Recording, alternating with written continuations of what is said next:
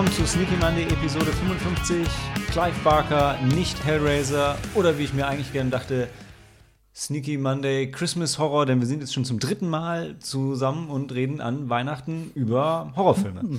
Und wir sind in dem Fall wieder äh, Christian Vogel Hallo. und ich. Also nur zu zweit, noch nüchtern, naja, so halb. ähm, und ja, der Titel stimmt auch schon wieder nicht mehr, denn eigentlich wollten wir dreimal Clive Barker schauen und nicht Hellraiser. Ja. Hat nicht geklappt, ähm, denn Clive Barker-Filme in Deutschland zu bekommen, ist nicht so einfach, wie man sich wünschen würde. Hm. Noch Kaffee und Cola, später Bier. Äh, genau, wir haben mitgebracht, jetzt in umgekehrter Reihenfolge, Hellraiser, Cabal, Die Brut der Nacht, Jo. Candyman und als völlig unpassende Bonusfilm One Cut of the Dead, weil es war spät und wir hatten Lust auf einen lustigen japanischen Horrorfilm. Ähm, genau, und eigentlich wollten wir statt, nein, eigentlich wollten wir Midnight Meat Train schauen, statt Hellraiser. Midnight Ja. Meat Train ist ähm, unterwegs verschollen. Dann hatte ich gedacht, es wäre eine total tolle Idee. Also erst habe ich versucht, den Film kurzfristig noch zu besorgen, was nicht geht, weil er ist in Deutschland nicht, nicht uncut erhältlich. Dann habe ich gedacht, okay, wir schauen stattdessen etwas anderes von Clive Barker, was nicht Hellraiser ist. Hab festgestellt, dass Book of Blood oder Books of Blood? Äh, Books of Blood. Äh, äh, oh, weiß ich jetzt auch nicht. Der auf jeden Fall. Nur in, auf DVD erhältlich ist und Dread gibt es tatsächlich Uncut, auch zum Streamen, aber dann hat Chrissy mich gewarnt und gesagt, das ist eher Torture Porn, lass mal, lass mal den nicht gucken. ja. Also den kannte ich halt schon und ja, war nicht so meins. Ähm, aber kanntest du Midnight Meat Train eigentlich? Hast du den mal gesehen? Ich habe Midnight Meat Train immer noch nicht gesehen. Ich wollte ihn immer sehen, weil ich immer wieder gehört habe, das sei so der beste neuere Clive Barker und weil er von, von wie, wie heißt der Regisseur noch? Ryuhei Ryu, Ryuhei Kitamura? Kitamura, der ähm, Godzilla Final Wars und Versus gemacht hat. Also wirklich ein, ein cooler japanischer Regisseur, der warum auch immer dann einen Clive Barker-Film in den USA gedreht hat. Die Geschichte dahinter wäre mit Sicherheit auch noch spannend. Und ähm, also zumindest von Versus her weiß man, der hat auch Bock auf Blut und Gore und kann, kann inszenieren. Mhm. Godzilla Final Wars ist so eins meiner Lieblings-Guilty Pleasures mit der, der Film hat so ein, so ein 20 Minuten Godzilla-Medley, wo er einfach gegen alle, alle Godzilla Ja. Plastikmonster kämpft oder alle Godzilla-Anzüge, die sie im, äh, im, im Schrank noch gefunden haben, gefühlt. ähm, das, das ist einfach ein so unglaublich guter, schwachsinniger Film. Also der, den kann man eigentlich so mit, mit Pacific Rim schön zusammen gucken, wobei Godzilla Final Wars noch ein gutes Stück trashiger ist als Pacific Rim. Aber er kämpft sogar in Godzilla Final Wars ja gegen den computeranimierten Roland Stimmt, Emmerich ja, Godzilla ja, ja, ja, ja, richtig. den sie nur Zilla nennen, weil er das Go nicht verdient hat. Und der ist auch in dem Film computeranimiert, so richtig schön schlecht. Ja. Passt halt das rein. Aber ja, ja, also ähm, wie gesagt, wir haben Midnight Meat Train nicht geguckt, wir haben, Genau. ähm, wir haben Dread nicht geguckt, ähm, wir haben tatsächlich auch an dem Abend Hellraiser nicht geguckt, aber wir haben Hellraiser schon Mm, Ja. so oft gesehen. Ich habe ihn gestern noch mal den Rest geguckt, nachdem ich vor Weihnachten damit angefangen hatte. Und, ja. Was auch ein schöner vorweihnachtlicher Jo. Film. So Ja, Hellraiser. ist gut. Und eigentlich Hellraiser kann man ja immer gucken irgendwie. Der ist doch gut gealtert, zeitlos. Von Absolut. daher. Aber und damit fing es ja alles an, deswegen macht er ja Sinn in so einem Clive Barker Special. Auch wenn man die äh, eingefleischten Horrorfans kennen den zu Genüge. Oh. Und seine zehn Fortsetzungen Ja. oder wie viele auch immer es mittlerweile sind, ja. Ja, aber Hellraiser erzählt wahrscheinlich keinem was Neues. Trotzdem, wir wollten eingangs so ein bisschen drüber reden, so unsere Erfahrung mit Clive Barker als Ganzes. Der erste Clive Barker-Film, den ich gesehen habe, war, glaube ich, die verstümmelte Version von Cabal, die wir aus der Videothek ausgeliehen hatten. Hm, kann sein, entweder der oder Hellraiser, weil das doch schon so sind. Also, äh, Cowboy war damals, glaube ich, relativ neu. Nee, Ja. stimmt gar nicht. Oder? Ah, ja, ganzen. Cowboy ist der, also, ähm, als wir ihn gesehen haben, war, glaube ich, doch schon ein bisschen älter. Da Cowboy? wären wir ja sonst so 8, 9 gewesen bei Erscheinungsdatum, da noch ein bisschen zu. Ja, wir waren so 14, 15, Hm, ja, das war so das Videothekenalter, wo das so losging. Wo wir meine mit Mutter- Horrorfilmen. Me- meine Mutter immer mit einer Liste in die Videothek Das geschickt ist also haben. peinlich. Das ist nicht sagen, dass wir deine Mama vorgeschickt haben. Das, das, das steht, glaube ich, sogar im Profil von Sneaky Monday. Das ist meine Mutter. Also, dass meine Horrorfilmerfahrung war, dass ich meine Mutter in die Videothek geschickt habe. Ja. Ähm. Sie musste die Filme dann auch gucken, weil die waren viel zu gruselig für uns. Genau. und sie, sie hat uns nur davon berichtet. Genau. Durch, gefiltert durch sie, ja. ja. Aber genau, einer, einer von denen war auf jeden Fall der erste. Ich glaube fast, dass Hellraiser sogar noch vorher kam. Und, aber dann genau in, aus der Videothek ausgeliehen, Kabul. Und dann auch ziemlich bald danach, ähm, auch mega verstümmelt, ähm, Candyman, ähm, als er im Fernsehen lief. Und natürlich nicht uncut, niemals, glaube ich, auch bis heute nicht. Ähm, ja, Stimmt, Candyman hattest du mir dann damals auch gezeigt. Das hat, hat damit deine, deine, deine schwarze Ghetto-Phase angefangen eigentlich, oder? Nö, das war, glaube ich, schon so mittendrin. Aber hat ja dann gut reingepasst. Ja, ja, ja stimmt. Übergang thematisch von, gut reingepasst. Von Horror zu Bonefax and Harmony und, äh, und so weiter. Ja, Hip-Hop und äh, hier Boys in the Hood und so. Ja, ja das, waren, das waren die 90er, ey. Menace to Society. ja, ich meine, da, da, kommen wir nachher noch mehr drauf. Es ist halt schon abgefahren. Da haben wir uns beim Film auch jetzt gerade wieder immer äh, immer wieder drüber gestolpert, dass irgendwie ein, ein, weißer alter Brite oder damals noch ein weißer junger Brite halt so eine ähm, irgendwo mehr oder weniger schon durchaus einfühlsame, realistische Ghetto-Geschichte in den USA spielen lässt. Ja, wobei, habe ich noch mal recherchiert, das Buch ähm, ah. spielt tatsächlich in Manchester mhm. oder so und hat gar nicht diesen rassischen Hintergrund oder ethnischen Ach, Hintergrund, ähm, sondern ich glaube, Candyman ist weiß, ein Weißer mit langen Haaren oder so. Und, haben sie aber äh, ganz schön gedreht. Ey. Das ist dann tatsächlich wohl äh, auf ähm, ich weiß nicht, ob Clive Barker an der wie eng er bei der Filmadaption am Drehbuch mitgearbeitet hat, aber wahrscheinlich hat diese Sachen doch Bernard Rose dann dazu getan, hm. ähm, der das Ganze dann eben nach Chicago verlegt hat. Chicago war es, glaube ich, ne? Und ja, genau, eben genau. diese, diese Geschichte da noch reingebracht hat. Und, ja. Krass. Ja. Ansonsten, oh, ich komme jetzt gerade wieder nicht drauf. Ich habe auch ein, ein Clive Barker Buch zumindest gelesen, mhm. wenn ich gerade auf den Namen nicht kommt, muss ich Michael gleich mal fragen. Ähm, und bin gerade noch dabei, The Weaving World zu lesen und das zusammen mit so seinen Filmen bemerkt. Es zieht sich schon so immer das gleiche Thema durch all mhm. seine Geschichten. Also der hat echt so seine eine Geschichte, die er irgendwie immer wieder neu und ja. interessant verpackt. Ich finde, beim ersten Mal flasht einen das so unglaublich und danach mhm. ist es aber auch immer wieder cool. Also, ja, äh, immer wieder cool, aber ja, äh, genau. Die gleichen Themen. Also Motive. Immer, immer, wieder ein neuer Spin auf die Geschichte mit den, mit den Dämonen, Nicht-Dämonen aus ja. der Paralleldimension, die mal gut, mal böse, mal ambivalent sind. Ja. Und ja, mal, also eigentlich sind sie ja selten wirklich böse, sondern immer so, so eine, so wie Zombies auch, so, so eine Projektionsfläche. Also mhm. du würdest sie ja nicht rufen, wenn du sie nicht haben wollen würdest. Und dann musst du halt damit leben, was sie tun, wenn sie dann da sind. Also es ist schon, also es sind doch eher immer die Menschen, die Schlechten. Ja. Was schon, ja, ist abgefahren. Und ja, und, und so zu der Situation in Deutschland ist es halt irgendwie immer noch schwierig. Also ich meine, die Bücher, klar, kriegt man so mehr oder weniger gut auch. Ja, ja. Ich denke, viele von den Älteren sind auch immer zwischendurch mal vergriffen und werden nicht aufgelegt. Und das, ja. Ähm, ich überlege gerade, was ich an Geschichten von den Filmen, die wir heute besprechen haben, kenne ich auch nur die Vorlage zu Kabul ähm, oder zu Nightbreed eben.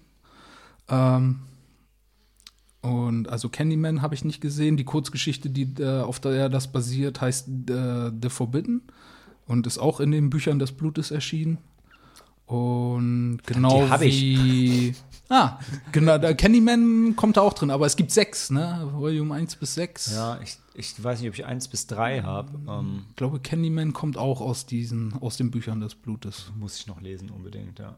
Ja. Also auf jeden Fall, Clive Barker lesen ist gar nicht so, so schwierig. Also ich habe. Ja, was, ich, was ich gelesen habe, habe ich in Englisch gelesen. Das war jetzt total okay. Also ja. es ist nicht mega anspruchsvoll, aber auch nicht mega anspruchslos. Also ja. wir sind schon ein bisschen verkopfter als ein, als ein Stephen King, aber hm. wenn man so, wenn man sich ins Grundkonstrukt reingedenkt, reingedacht hat, dann ist es eigentlich, dann ist es schon, kann man dem eigentlich sehr gut folgen. Ja, also, ja, wie gesagt, an die Filme ranzukommen, Uncut in Deutschland ein bisschen schwieriger. Ich glaube, die Hellraiser-Sachen sind jetzt aber alle draußen und auch runter vom Index. Also, wenn ich sage, hm. die alle, äh, die Hellraiser-Filme, die man sehen sollte, sind ja mindestens eins und zwei. Hm. Ab dann kann man drüber streiten. Ja. Ähm, Ich habe jetzt selber noch drei da. Ich glaube, ich weiß gar nicht, wie lange sie mit Doug Bradley weitergemacht haben. Der hat ja noch ein bisschen, ist er dabei Doug geblieben. ne? Bradley äh, äh, tatsächlich, glaube ich, sechsmal oder so. Und Ich ist damit auch. der einzige oder einer der wenigen Schauspieler, die so oft in derselben Rolle zu sehen war. Also äh, Horrorfilm, Seriendarsteller, jetzt Michael Myers, Jason, Hm. wurden immer mal von anderen gespielt und Doug Bradley war tatsächlich sehr lange Pinhead. Ja, in mindestens sechs Filmen. Ich überleg Und ich glaube, ab den siebten dann. Robert England hat Freddy siebenmal gespielt. Ja, stimmt. Brad- ja, dann war das so eine Liste. Er ist äh, also dann Einer der ein paar längsten, mehr. ja, auf jeden ja, Fall, auf Einer jeden der Fall. längsten. Also- Nicht der längste, aber Nee, gibt stimmt. ja also, Du musst ja erstmal muss die Serie sechs Teile Er haben. hat sogar äh, äh, Robert England sogar achtmal mit Freddy vs. Jason. Ach, stimmt, der war bei Freddy vs. Und Jason es war gibt ja noch eine Serie, wo er der Host war, Ja, glaube ich, ne? Ja, ja, Ja. Und ich überlege gerade, Brad Dourif, ich meine, der hat Chucky jetzt nur gesprochen, aber das waren am Ende auch Sechs, müssten das sein Teile. jetzt, oder? Ja. Der neue jetzt da nicht mehr, da ist ja Mark Okay. Hamill. Ähm, aber äh, was sind sechs oder sieben? Ich meine, also es gibt, gab die ersten drei und dann gab es die, die Braut und dann den Sohn und dann noch einen guten, ah, und dann, und dann noch mal den anderen neun, also sieben. Sie, ich sage, ich behaupte sieben. Okay, kann gut sein. Ich habe da zuletzt auch den, ich äh, glaube, hab den bis äh, Chucky's Bride habe ich, hab ich gesehen. Den danach, der mit, mit seinem Sohn Shitface ist dumm, aber der, Ja. der danach, kann- habe ich, glaube ich, auch gesehen. ja, der, aber der danach ist richtig gruselig wieder. Da, Ja? da wird er nach Hause geschickt zu ähm, einer ja, extrem attraktiven jungen Frau im Rollstuhl und ähm, sucht die dann heim. Und das ist halt so ein bisschen so ein Spiel wieder doch so, wie es so, der Andy war, der ja auch nicht, der war halt ein kleiner Junge und sie ist halt im Rollstuhl in, in, in der Wohnung und also hat halt auch weil man muss ja sagen, am Ende ähm, so stark ist Chucky ja nicht. Und dann aber eine junge ja. Frau im Rollstuhl, da, da wird es halt schon, Ja, okay, kann ich mir vorstellen. Äh, die ja. stehen sich auf Augenhöhe gegenüber. nee, aber äh, den Film fand ich richtig geil. Der, Okay, gut. Der danach, ist das jetzt die Kaffeemaschine? wow, ist zu laut. Aber ich glaube, äh, wahrscheinlich nicht Ja. ganz so laut im Mikro. Nee, und der danach, ähm, der war, Teil 7 war so krasser Fanservice, aber dafür musst du schon richtig schlimmer Hardcore Child's Play-Fan sein, um das überhaupt zu verstehen. Es gab eine After-Credit-Scene und ich musste gucken, wer das ist. Ich, also ganz, ich, ich spoil das mal ganz leicht, weil in der After-Credit-Scene taucht die Schauspielerin von ähm, Andy's sexy Babysitterin aus Teil 2 auf. Und ich Ah. so, wer erinnert sich denn an, also die, und man erkennt sie auch nicht wieder, aber es ist wirklich so, ich sehe das und denke so, okay, ich habe die Filme alle gesehen und fand die auch alle eigentlich cool. Aber ich habe keine Ahnung, was sie mir mit der Szene hier eigentlich gerade sagen wollen. Aber dann merkt man halt, das haben die echt ernst gemeint. Ja. Jetzt übrigens, Warwick Davis hat den Leprechaun auch fünfmal gespielt. Oh. In, in Leprechaun 1, 2, 3, 4 und In the Hood. Und dann Back in the Hood und so, dann gab es zwei, wo er die nicht mehr gespielt hat. Aber ja, vier, fünf sind nicht sechs. Also, Ja, ja. außerdem auch die Frage, von wann die Liste ist, weil. Ja, in gut, Hood das stimmt auch. Ja. Der war, glaube ich, Das auch mit Snoop Dogg. Der war richtig mies. Das kann sein. Der war wirklich- also, ich bin, äh, bis Also, wenn Teil du- 2 habe ich das, glaube ich, gesehen. also, also Teil, Teil 2, also Teil 3 ist auch noch geil. Mhm. Teil 4 in Space, ist, das ist so geil trashig, da hast du mega Spaß dran. Wirklich, wenn du bis dahin durch bist, ist es großartig. Es gibt eine Szene, wo der Frau einfach die Kleider vom Leib fliegen. Das ist mega. Ja, Schwerelosigkeit, ne? Ja, nee, es war, glaube ich, es war so ein riesen Alien Leprechaun. E egal. Also. Äh, tatsächlich Ah. Teil 5 ist einfach so unendlich mies. Aber witzig sind die ersten fünf Minuten. Die sind richtig gut. Mhm. Weil da Gangster-Rapper ihn in äh, U-Bahn aus. Äh, egal. Wir schweifen ganz leicht ab. ja, wir müssen mal wieder Ähm, zurückkommen genau. zu. Wir waren bei Clive Barker, aber im Prinzip sind wir jetzt mit Clive Barkers Hintergrund mehr oder weniger durch, oder? Jo. Ja, es gibt eigentlich sonst nicht so viel zu sagen. Ich glaube, er schreibt immer noch. Ähm, Hellraiser-Filme Macht werden immer noch auch- gemacht. Ja, wobei er da, glaube ich, nicht mehr dran beteiligt Nee. ist. Ähm, verständlich. Ähm, hin und wieder kommt auch noch mal ein Film, wo er dann Regie führt oder irgendwie am Drehbuch mitarbeitet oder so. Ja. Ähm, genau, aber wir haben, wir beschränken uns ja eigentlich so auf den Anfang, so ähm, die Ende 80er bis Anfang 90er. So. Seine Hochphase. Ja, und sind vielleicht bis auf, ne? ja, bis auf Midnight Meat Train sind es wahrscheinlich auch die Sachen, die man, die man sehen sollte. Also Midnight Meat Train fehlt noch, Ja, finde ja. ich, in der Aufzählung, auch wenn ich ihn jetzt noch nicht gesehen habe, leider, aber ähm, ja. Das und dann, ey, zieht euch die Bücher rein, wenn ihr noch Bock drauf habt. Der Rest kommt wahrscheinlich zusammen mit den Filmen dann. Hm. Alles klar, dann, wir wollten mit Hellraiser gleich anfangen, ne? Ja, Wir haben es jetzt genau. Genau. Dann gehen wir kurz Den ersten, genau. Genau. Aber dann äh, kurz Pause und dann Hellraiser. Okay.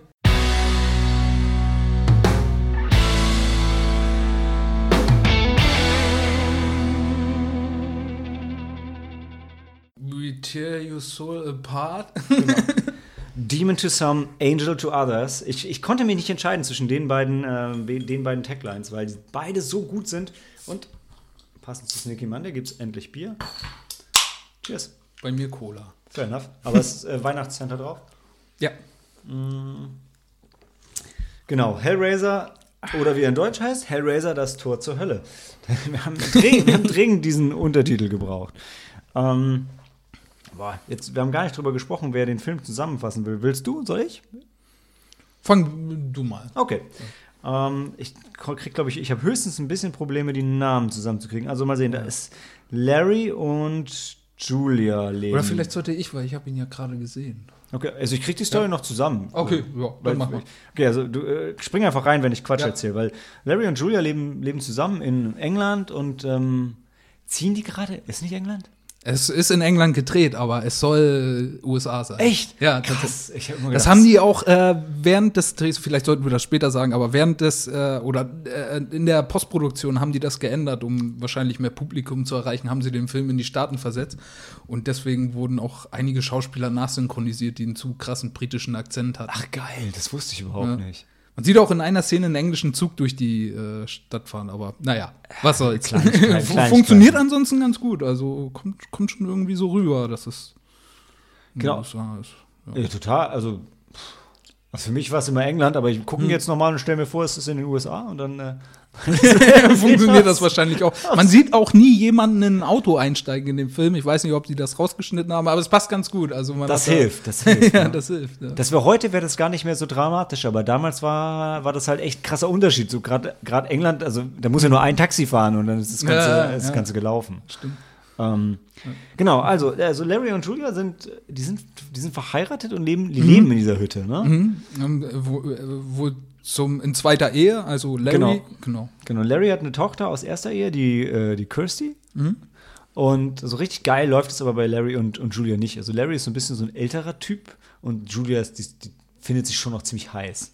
Das Mhm. kommt nicht ganz so hundertprozentig rüber als Zuschauer, finde ich von Anfang an denke so, okay, ich finde, ihr passt eigentlich ganz gut zusammen, aber Mhm. naja, und, und Julia hat ähm, einen Ex, Frank, der ist, der ist verschwunden. Ne? Also Ja, so. das ist der Bruder von Larry. ah, und Ja. zudem hatte sie wohl eine Affäre. Ja.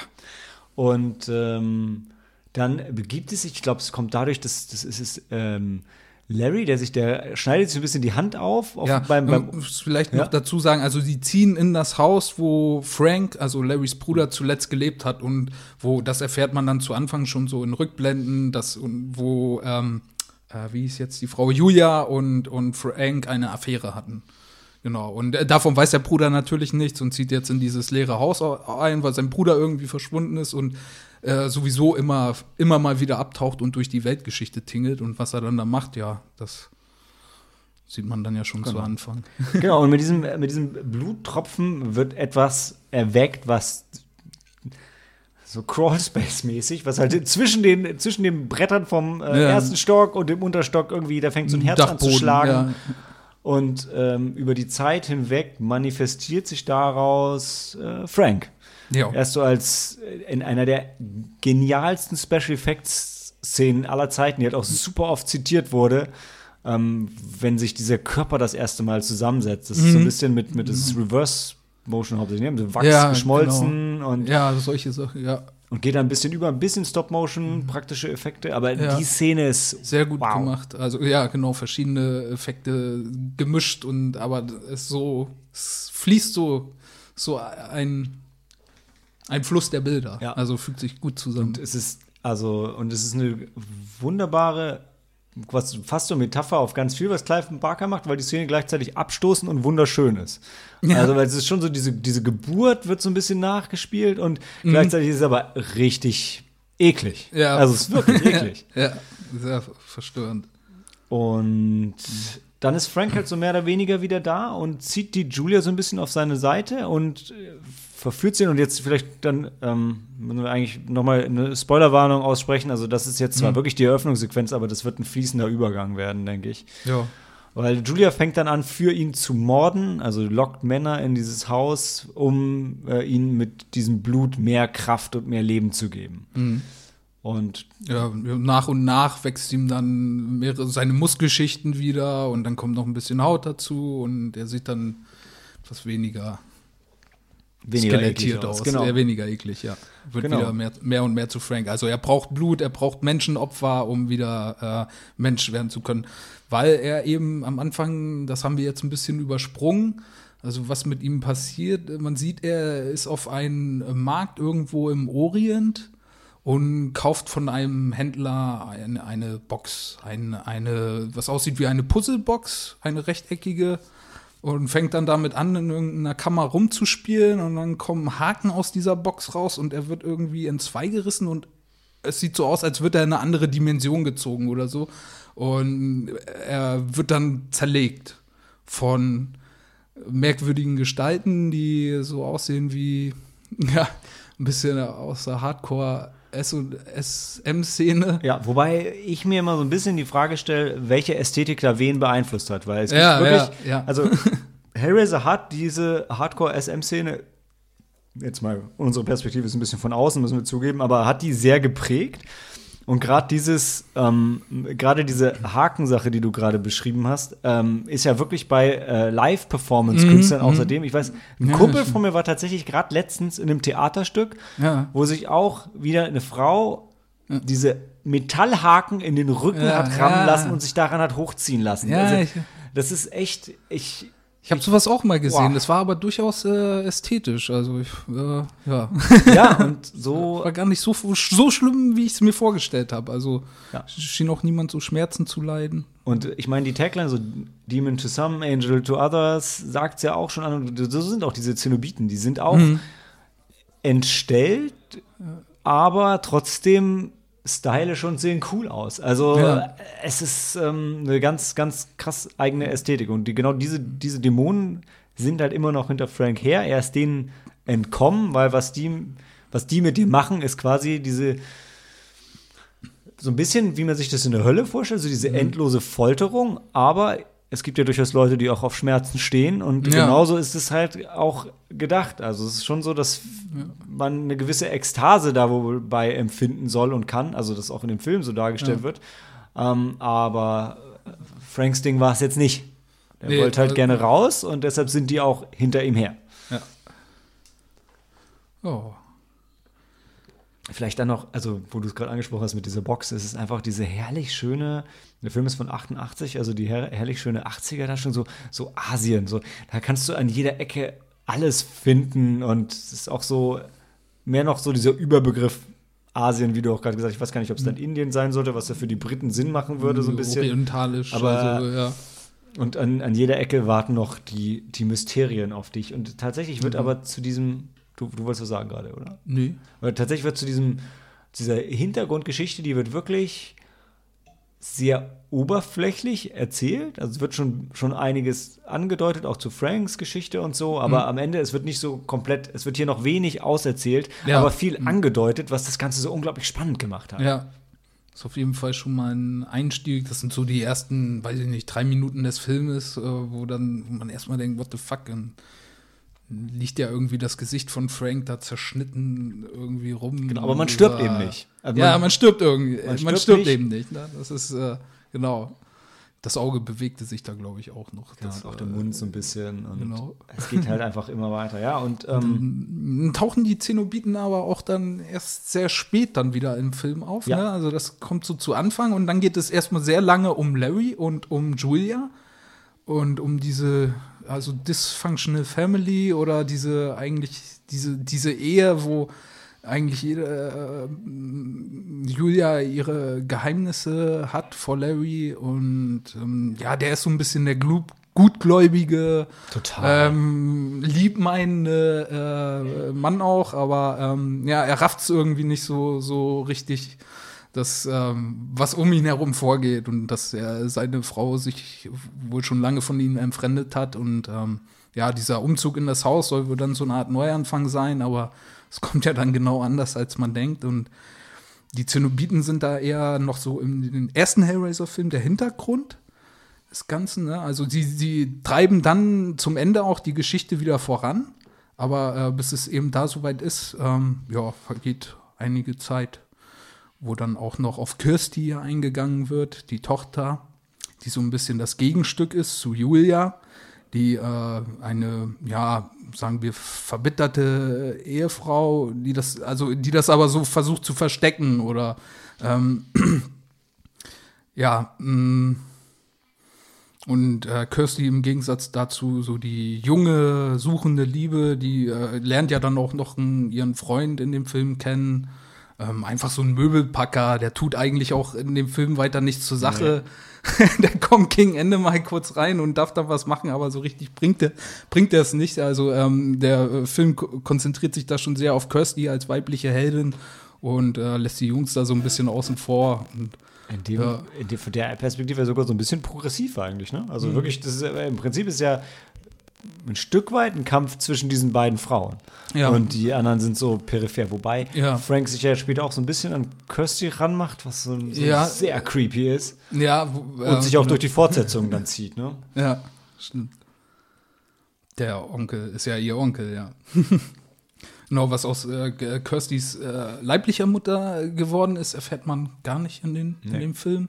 Ähm, gut, aber ähm, nehmen wir mal an, dass sie wahrscheinlich schon sehr jung verstorben ist und ähm, ja, das wird nicht weiter thematisiert. Ich glaube tatsächlich, das, also das Einzige, was einem dem Film ein bisschen vermiesen könnte, ist, wenn man reingeht und erwartet, da kommt jetzt die, ähm, die Pinhead-Zenobiten-Show mhm. und die kommt halt einfach nicht. Die mhm. kommt in Teil 2 und die kommt in Teil 3 mhm. und noch ja, mehr in ja. Teil 4. Also es gibt sie am Ende dann, gibt es ja doch auch noch das große Finale. Ja, und, auch, und dann auch durchaus noch viele Effekte, die so aus dem Nichts kommen noch Riesenmonster und jo. so. Also das geht dann schon noch so richtig zur Sache. Aber ja, es konzentriert sich so auf die letzten 20 Minuten, ja. vielleicht 30 Minuten. Ja, man sollte sich mehr auf dieses wirklich, wirklich gute Kammerspiel freuen und mhm. darauf, dass, okay, wenn man mehr von den Zenobiten will und deren Hintergrundgeschichte und so, dann gebt euch noch Teil 2 und 3 zumindest, da kriegt ihr das. Ja. Und auch, auch wirklich cool. Ähm, also Teil 1 und 2 gehen ja wirklich direkt fünf Minuten später fast von der Story her gehen ja, wir so ineinander über. Ja, ja. Teil 3 ist ein bisschen, bisschen anders, aber greift, glaube ich, die Story. Ich meine, in Teil 3 ist Frank auch noch wieder mit dabei. Ne? Ja, ich weiß es gerade nicht mehr. Ich habe den nur einmal gesehen.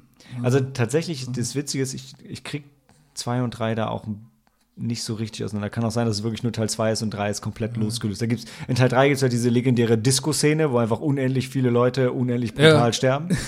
ähm, und ein Zenobiten mit einer CD im Maul und später noch den mit der Kamera im Kopf. Also da werden sie ein bisschen kreativ. Stimmt, da gibt's ein, ja.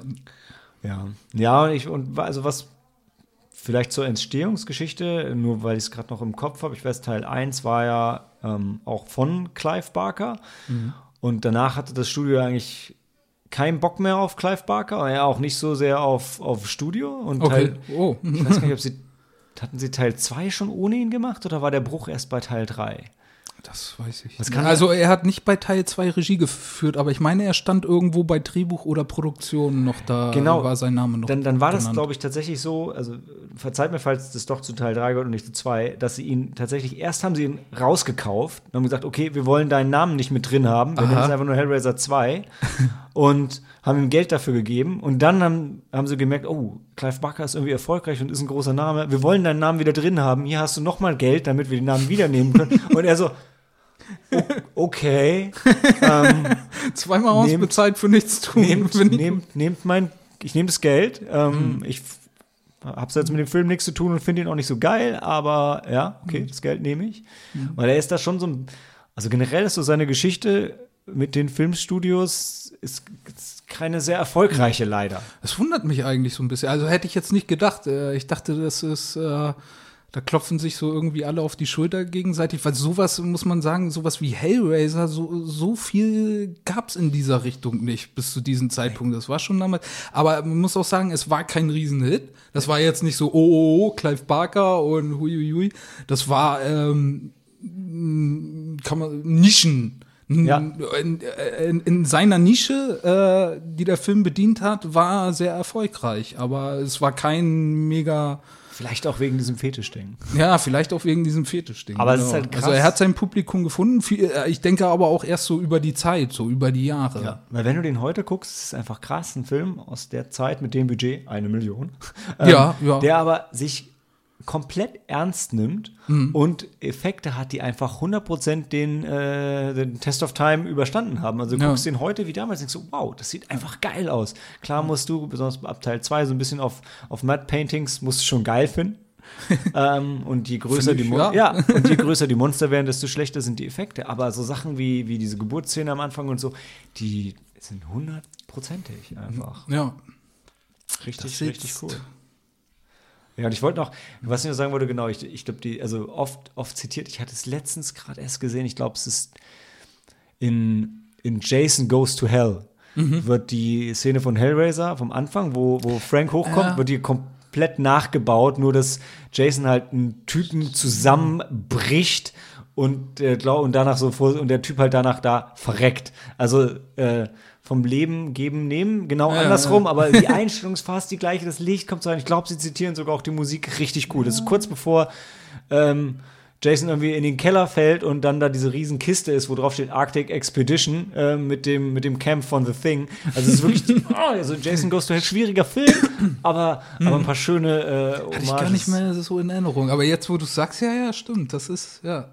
Das ist wirklich, also er bricht ihm halt so das Rückgrat da so rein. Ja. Das, das, Ja, ja, die Szene weiß ich auch. Aber das ist wirklich, danach liest er so da äh, und verreckt auf dem Boden. Ich so, ey, das ist doch Hellraiser, nur er stirbt halt gerade statt, dass er geboren wird. Aber hm.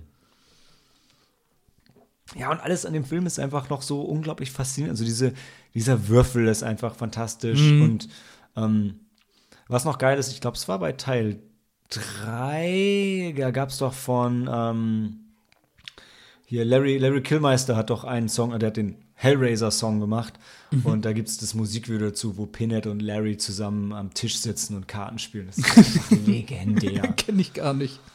Und es gab ja, ähm, das hatten wir letztes Mal, glaube ich, auch schon, schon mal irgendwann erwähnt, äh, es gab zumindest konzeptionell, und vielleicht ist es auch einfach nur ein feuchter Traum von allen Fans, ein, ein alternatives Ende von Freddy vs. Jason, wo, wo Freddy und Jason am Ende beide zur Hölle fahren. Und dann kommt Pinhead und sie Ah. steht zwischen die beiden so, what seems to be the problem, gentlemen? und, aber die Studios konnten sich einfach nicht einigen, noch die Ah, Hellraiser- aber es wurde gedreht, das kann man Nee, es sehen. wurde nicht gedreht. Ach so, es nee, nee. Es war nur das Konzept, nur Ja, die Idee, weil, okay. boah, wie geil wäre das. Und dann wäre halt die Fortsetzung Freddy vs. Jason Versus vs. Pinhead. Pinhead. oder Hellraiser. Und boah, das wäre so gut. Ah, wäre das schön. Ich meine, Pinhead dann wirklich gegen Leute, die wirklich, wirklich nicht sterben, wenn man sie auseinanderreißt. Hey, Hm. Das wäre wär mal ein Ding gewesen. ja, und bei den Zenobiten, die anderen sind halt auch, also es stimmt einfach alles bei dem Film. Also auch die, ähm, Ashley Lawrence, die die Kirsty spielt, sind zwar das, Hm. glaube ich, keine Schauspielerin, die nach, danach groß wurden, aber echt, echt cool. Ja, wahrscheinlich noch am ehesten Doug Bradley, Ja, der ähm, den es Genau. immer noch gibt. ist auch richtig schön gedreht. Also, ja. Ja, also 1, Seine eine Million ja, die mega, ist gut an, angelegt. mega gut runde Sache Geld. und auf jeden Fall richtig cool. Den, zumindest mit Teil 2 zusammen sollte man den schauen. ne? Ob Ja. man dann noch weiter guckt, muss jeder selber wissen. Ja, Ähm. kann man ja probieren, aber also es fällt dann so stetig weiter ab, wie man das ja so kennt bei langlebigen Horrorserien. Wobei Teil immer, drei, wobei immer mal wieder gesagt wird, Also, dass ja. irgendwelche anderen sollen immer mal wieder ganz, ganz gut sein. Wobei natürlich die Frage ist, ob das Ja. einfach nur ist, was die Fans dann sagen oder ob es wirklich ein guter Film Es wird dann wieder besser, so richtig gut, aber auch nicht mehr.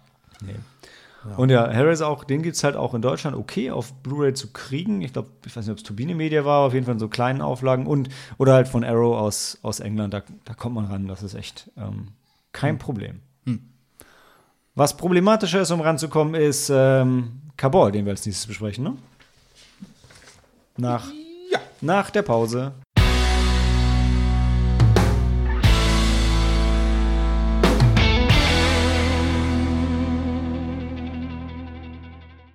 At Last, The Night Has a Hero, Nightbreed oder Cabal, die Brut der Nacht. Wobei, also Batman ist doch auch schon der Held der Nacht, oder? Also.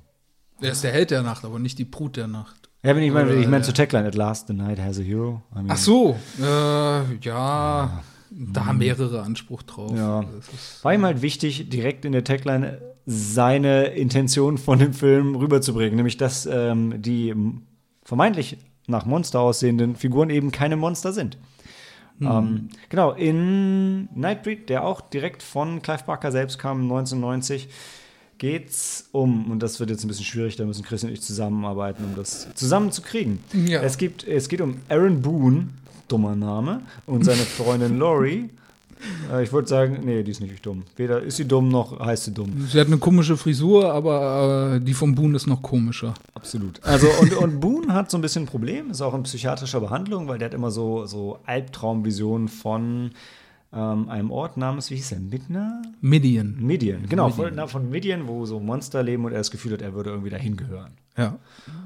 Und Ja. wegen den Träumen sucht er auch regelmäßig einen Psychiater auf. Der Genau. wird gespielt von David Cronenberg. Babam. Ähm, kommen wir später vielleicht noch mal dazu, wer das ist, wer ihn nicht kennt. Und ähm, dann ereignet sich auch schon so eine Szene, dass wir sehen, wie so ein merkwürdige Kreaturtyp, man weiß es nicht, äh, nachts in das Haus einer Familie eindringt und die ganze Familie auf bestialische Art und Weise meuchelt. Ähm, und danach wird Boone dann von seinem Psychiater mit der Tatsache konfrontiert, dass er diese Träume beschrieben hat in seinen Sitzungen ähm, und dass er diese Morde angeblich vorausgesehen hat in seinen Träumen. Ähm, Also- Beziehungsweise er, der Psychiater legt ihm schon sehr nahe, dass Boone die Morde begangen hat. ne? ja, genau, weil er, weil sie eben, weil er ganz klar geschildert hat in den Sitzungen, was, was da passiert ist. Also bevor es passiert ist, ja. Und Boone hält sich selber auch für den Mörder und ähm, ja, flieht erstmal Richtung Midian. Also er sucht diesen Ort, um da vielleicht irgendwie eine Antwort darauf zu finden, was denn passiert ist. Und er findet diesen Ort dann auch tatsächlich. Äh, der liegt so ganz außerhalb äh, jeder Ortschaft. Ähm, ähm, auf einem einsam verlassenen Friedhof. Ähm, Mitten ja. in, den, in den Bergen. also Mitten in den Bergen, genau. Super idyllisch drumherum. ja, Und da ist dann diese, dieser Friedhof mit so kreisrund eingemauert und ähm, gotischer könnte man sich kaum, kaum ausmalen. Und ähm, genau, seine, seine Freundin macht sich halt Sorgen um ihn und ist auf der Suche nach ihm. Und ähm, er trifft auf oder in diesem Friedhof dann relativ schnell auf die titelgebende Brut der Nacht. Also Ja. auf verschiedene andersartige Wesen, nicht ganz so düster wie die Zenobiten, aber auch nicht ganz anders. Also schon abgefahr abgefahrenes Zeug, was da rumläuft. ja, ja. Aber und, und auch genau die, die er tatsächlich in seinen Träumen schon gesehen hat. Und ähm, die sagen ihm aber, hey, nee, du gehörst dir nicht her, du bist kein Mörder. Ja. Man hat dich belogen, geh zurück. Und als er versucht, zurückzugehen, wird er aber von seinem Psychiater hintergangen und von der Polizei erschossen. Genau, er wird schon vor Ort auf diesem Friedhof oder an, an diesem Friedhof, als er ihn gerade verlassen will, gestellt und ähm, wird dann vermeintlich, genau, durch diese Intrige seines Psychiaters äh, dann auch erschossen. Und ja, ist dann erstmal tot. Aber nicht lange. Aber nicht lange, genau. Und ja, Im Krankenhaus auferwacht, trifft er dann ah, diesen einen anderen Verrückten, der auch nach Medien will. Oder war das davor? das war davor. Das war schon bevor er nach äh, Medien kommt, genau. Ja, dann, dann steht er einfach nur von den Toten auf und geht dann nach Medien zurück, Genau, wird dann von der Brut aufgenommen ja, in einem feierlichen Ritual und dann spitzt sich das Ganze einfach nur zu mit dem Psychiater, der die Brut der Nacht komplett ausradieren möchte und Boone, der versucht, die Wacht zu rütteln und zu sagen, hey, ihr müsst euch wehren, ähm, ihr könnt nicht einfach hier weiterleben ja. und euch verstecken. Das, das wird so nicht weitergehen. Also man muss sich dieses Midian wirklich so vorstellen. Also da leben nicht ein paar Monster in Särgen irgendwie ähm, und stehen dann nachts irgendwie auf, sondern da ist unter diesem Friedhof eine komplette Stadt voller Monster. Und man sieht auch sehr, sehr viele Monster in dem Film. Und mm, ja, tolle Make-up-Effekte und so. Ja. Also eine richtig unterirdische Katakombe mit, was weiß ich, tausend Monstern oder so, die da leben. Ja, also es gibt, also wenn man, ähm, wenn man so Sachen geil findet wie, wie die Game del Toro Sachen, so wie Hellboy oder auch Star Wars, wenn man einfach Lust hat, mal so, so eine langgezogene Cantina-Szene zu haben, wo einfach alles an abgefahrenem Zeug rumkreucht und fleucht, dann Midian. Ja. Und es wird halt auch gezeigt aus Perspektive von Laurie, die Boone dann sucht und nach Midian kommt als komplett unbefleckter Mensch. Und so hat man auch als Zuschauer genau diese Perspektive daraus. Also ja. Wobei man sagen muss, sie schlägt sich da recht gut. Ne? Ja. Sie ist eigentlich, sie Extrem ist äh, sehr ähm, vorurteilsfrei geht sie da an diese Sache ran und äh, ja, wird dann auch von dieser Brut auch angenommen. Ja. Und es zieht sich auch so weiter. Wir kommen ja gleich auch noch zu ähm, zu, na, zu Candyman. Also das tatsächlich wieder, zwar ist ähm, Laurie jetzt nicht die Hauptfigur, aber wieder, also als ähm, Supporting Cast ist aber auch fast zu wenig. Also ja. sie teilt sich schon die Hauptrolle mit Boone, würde ja. ich sagen. Mhm. Und ähm, wieder eine starke, starke Frauenfigur, gerade weil weil Boone ist halt, also ich finde ihn, er ist als Hauptfigur, er ist ein bisschen schwierig, weil er bietet, er ist einfach so, ich war antriebslos, stimmt nicht ganz, aber. Nee, das auch nicht. Aber er wirkt etwas tump, so einfach total. von seiner, von seiner Art und ähm, ja, vielleicht ist es die Besetzung ein bisschen, wobei, also man hat ähm, Greg Sheffer heißt er, glaube ich, auch später in anderen Rollen noch gesehen und er ist durchaus ein äh, fähiger Schauspieler. Und ich weiß nicht, was es hier ist in diesem Film, aber es ist tatsächlich immer so ein bisschen das Boone. Ja, er, er, macht auch so, also das ist, liegt auch, glaube ich, an der Geschichte. Er macht so Aktionen, die dann eher den, den anderen Akteuren auch so zum Nachteil gereicht ja. sind. Also eigentlich dieses ganze Midian-Ding fliegt ja auch nur auf, weil er da ankommt.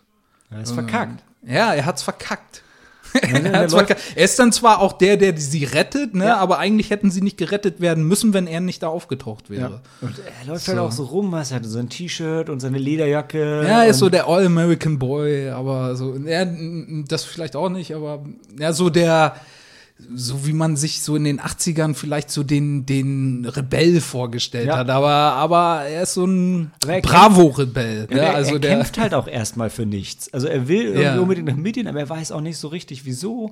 Weil er denkt halt, er ist ein Killer, aber er ist ja überhaupt kein Killer. Ja. Und dann ist er da durch ein Missverständnis und dann verkackt das und dann will er sie aber retten. Also ähm, ja, er ist ein bisschen schwierig. Und äh, Laurie gibt ähm, da so ein bisschen Feuer und gibt dem Ganzen ein bisschen Charakter ja. und die hat auch die absolut intelligenteren Dialoge und, ja, und spricht halt Sachen einfach aus und aber dadurch ergänzen die zwei sich. Also es wäre vielleicht mhm. auch anders gar nicht gegangen. Also wenn er ja, mega smart wäre, dann, dann wäre sie überflüssig. Ja, ja. Ja, das finde ich richtig so. Genau. Mhm. Ist aber auch wieder ein Punkt, der, das werden wir später groß äh, und breit nochmal äh, erklären, denke ich, dass es ähm, äh, zwischen Clive Barker und dem Studio halt ziemlich starke Differenzen gab bei diesem, hm. bei diesem Film. Ähm, vielleicht dann zu dem der Version, die wir geguckt haben, die jetzt der Director's Cut ist, da kam dann am Ende auch noch haben sie die Gesellschaftskritik halt auch, halt auch noch mal richtig ausgebreitet, wenn dann die mega Rednecks losziehen, um, äh, um Midian äh, in die Luft zu sprengen. Ja, wobei das ja im Original auch schon, auch schon so war. Aber also, hier schon, also schon hart. Also die Musik und die ganzen Leute auf einmal. Ja, das war aber ihre, doch durchaus Gewehre raus. Das meiste war auch schon in, okay. der, in der Originalfassung. Also es wurde so an, es wurden Handlungsstränge geschnitten, mhm. aber so, also genau. Äh, wir haben eben den 120 Minuten Director's Cut gesehen. Damals lief der Film, als er ins Kino kam. Die Kinofassung lief in Europa, waren das irgendwie 98 Minuten. In den USA, in TSC-Format ist es dann eben 102 Minuten. Äh, sind aber identisch, diese Version, trotz unterschiedlicher Laufzeitangabe. Ähm, genau, also hinzugekommen sind ungefähr 20 Minuten an Handlung. Genau, also was, was, was er gemacht hat, ist, er glaube ich, 20 Minuten hat er getauscht und 20 Minuten sind neu dabei. Also insgesamt sind, glaube ich, in Director's Cut 45 Minuten anders. Okay. Ähm, anders als der Cabal Cut, den es ja auch gibt, der einfach 45 Minuten länger ist, mit, mit noch mehr, noch mehr Szenen, ähm, hat der hier halt nicht mehr Szenen, sondern, sondern andere. Und wo damals der große äh, Bruch herkam zwischen Clive Barker und dem Studio war, man merkt es ja vom Jahr auch, also die wollten halt eigentlich lieber einen zweiten Hellraiser mit Monstern, die getötet werden müssen, die böse sind. Ja. Und das ist ganz klar, wenn man den Director's Cut guckt, nicht das, was äh, Clive Barker machen wollte. Ja. Und wenn man sich die alte Version anguckt, dann ist man als Zuschauer einfach sehr verwirrt. Weil die Monster sind die Bösen, aber irgendwie sind sie doch die Guten. Fandst du das so? Also, Also- ey, der Punkt ist, ich habe den ganzen Film damals nicht verstanden. Ich weiß, nicht, ob ich, ob Ja. ich, ich weiß nicht, ob ich direkt verwirrt war, ob die Monster die Bösen oder die Guten sind, aber ich habe einfach nicht richtig verstanden, was da passiert. Aber ich fand's geil. Ja. Also ich fand den Film auch in der alten Version auf jeden Fall fantastisch und ich glaube, was wir geguckt haben, war nicht nur die 102 Minuten Fassung. Ich glaube, wir hatten eine Version gesehen, die auch noch dazu geschnitten war, aber da bin ich mir jetzt nicht mehr sicher. Das weiß ich auch nicht. Ähm, ich kann mich auf jeden Fall schon erinnern, dass dieses klassische, wie man das von früher kennt, so, hm, irgendwie passt der Soundtrack nicht mehr auf die Szenen, weil irgendwie bricht es zu früh ab. Irgendwas ist hier kaputt. Und jetzt ist es halt alles restored und was, ähm, was passiert ist, ist, es gab einen Fan, ich habe jetzt seinen Namen leider wieder vergessen, ähm, der sich dem Ganzen so ein bisschen angenommen hat, diese Filmrollen wieder zu finden und dann haben sie 45 Minuten zusätzlich Footage gefunden in einer furchtbaren Qualität und haben das Ding einfach zusammengeschnitten und sagen, hey, das gibt's. Und dann war Clive Barker schon mal irgendwie happy, weil er gesagt hat, cool, ich habe mir das nicht eingebildet. Es gibt diese Version von dem Film, die ich damals machen wollte. Die gibt es. Ähm, das kann man so nicht veröffentlichen, aber es gibt sie. Und damit sind sie so ein bisschen um, auf Festivals getingelt, glaube ich, und haben die gezeigt. Es gab zumindest ein paar Screenings, aber es wurde nicht groß released. Und die Leute fanden das alle gut. Und dann hat irgendwer beim Studio gesagt, ey, wir haben da noch Filmrollen liegen, das gibt's doch noch. und dann haben die Zugang dazu bekommen und dann haben sie es nochmal ähm, digital restauriert und zusammengeschnitten und ein bisschen neu vertont. Und jetzt gibt es halt diesen Director's Cut, ich glaube in der mittlerweile schon wieder vergriffenen England-DVD von, von Arrow, aber also vergriffen, aber man, man, man kriegt sie noch. Also es gibt noch vereinzelt welche, die, die rumliegen oder von anderen Händlern. Du kriegst sie nur nicht mehr zum normalen ursprünglichen Preis. Ähm, aber da werden sich jetzt auch noch andere drauf stürzen. Also das, es gibt auch in, es gab auch in Deutschland einen Release als Mediabook, der aber auch schon wieder vergriffen ist. Aber wenn man ein bisschen bohrt und vielleicht ein bisschen mehr Geld in die Hand nimmt, dann kriegt man diesen Release jetzt auf Blu-ray und DVD und kann endlich diesen Film sehen, so wie man ihn sehen wollte und sollte. Und er ist wirklich gut. Ja, ja. Also ich weiß nicht, ob ich ihn jetzt besser oder schlechter als Hellraiser finde, weil er ist einfach wahnsinnig anders. Aber da ist schon alles gut. Und du wolltest noch was zu Cronenberg sagen.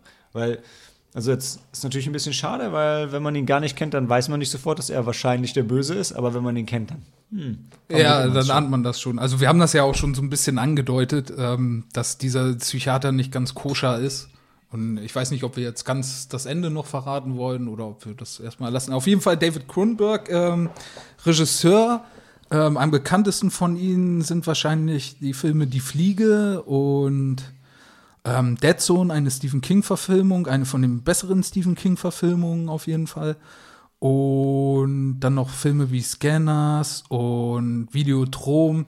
Ähm, die gehen alle so in Richtung Buddy-Horror.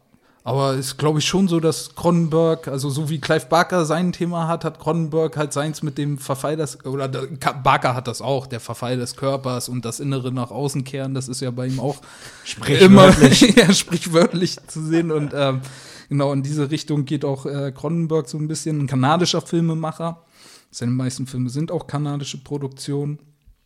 Ähm, genau, und er ist auch bis heute noch aktiv. Ich weiß jetzt nicht ganz genau, was sein letzter Film war. Ich glaube, diese Psychiatergeschichte mit C.G. Jung und Sigmund Freud. Jetzt aber gerade nicht ganz sicher. Ähm, Tödliche Versprechen mit Vigo Mortensen hat Eastern Promises, heißt er im Original.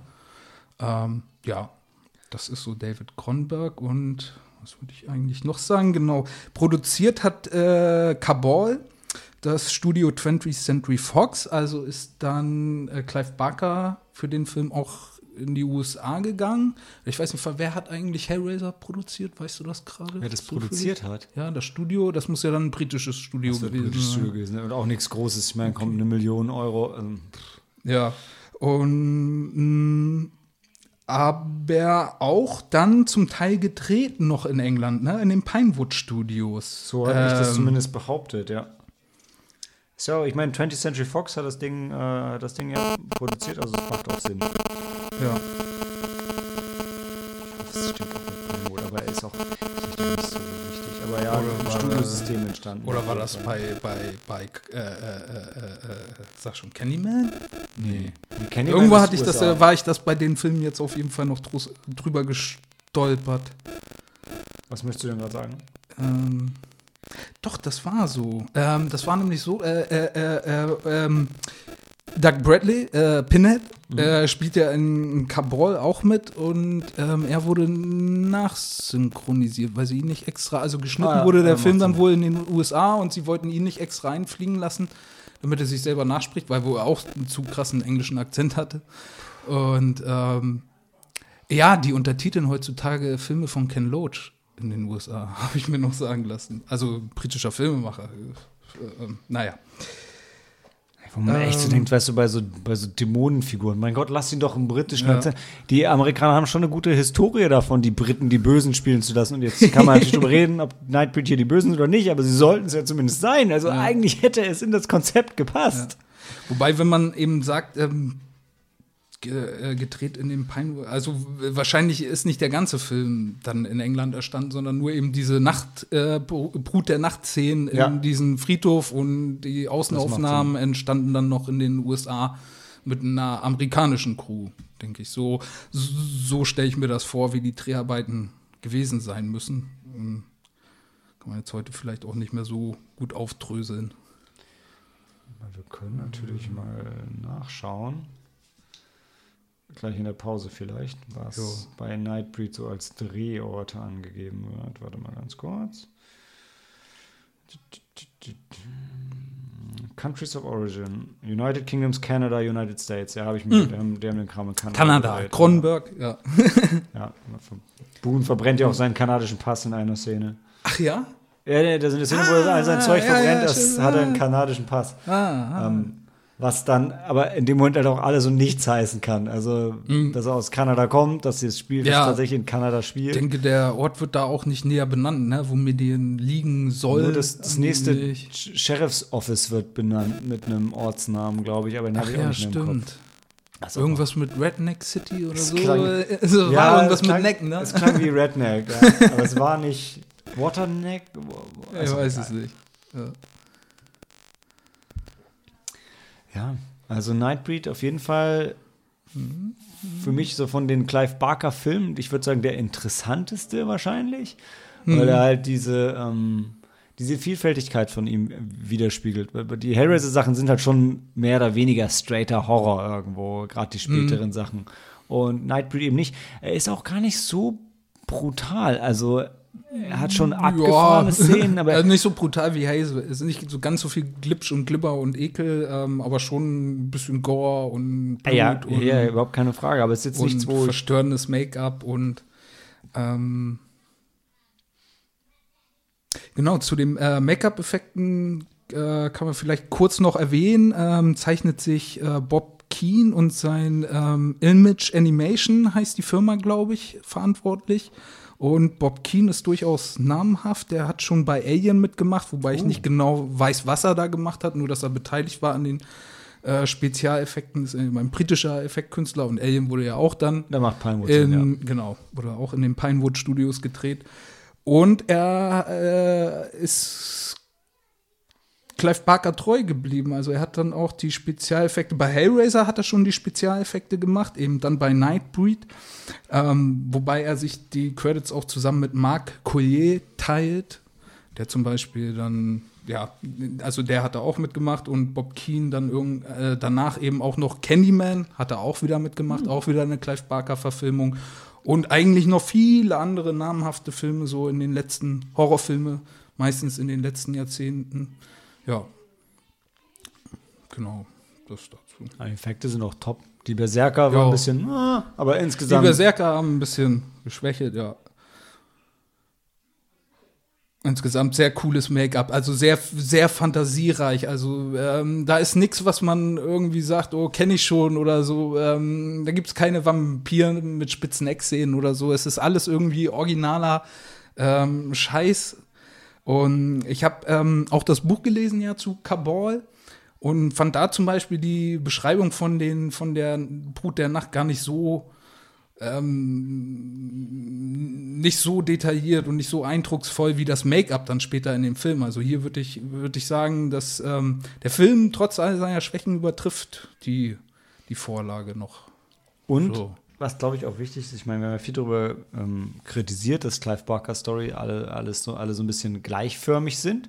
Aber jetzt der Look von den Zenobiten und der Brut der Nacht, den kann man überhaupt nicht vergleichen, finde ich. Also Ja. so ein ganz paar klitzekleine Elemente vielleicht, aber Ja. insgesamt ist es eine ganz andere Art von, ähm, von Monster-Design, was man hier sieht. Nicht weniger beeindruckend, aber vielleicht nicht ganz so ikonisch. Einfach weil es all over the place ist, weil aller möglicher verrückter Kram Ja. dabei ist. Ja. Aber, aber ja, das stimmt. Das stimmt. Gut. Wollen Oh, wir mit äh, Candyman weitermachen? Oh. Alles klar. Dann bis gleich zu Candyman.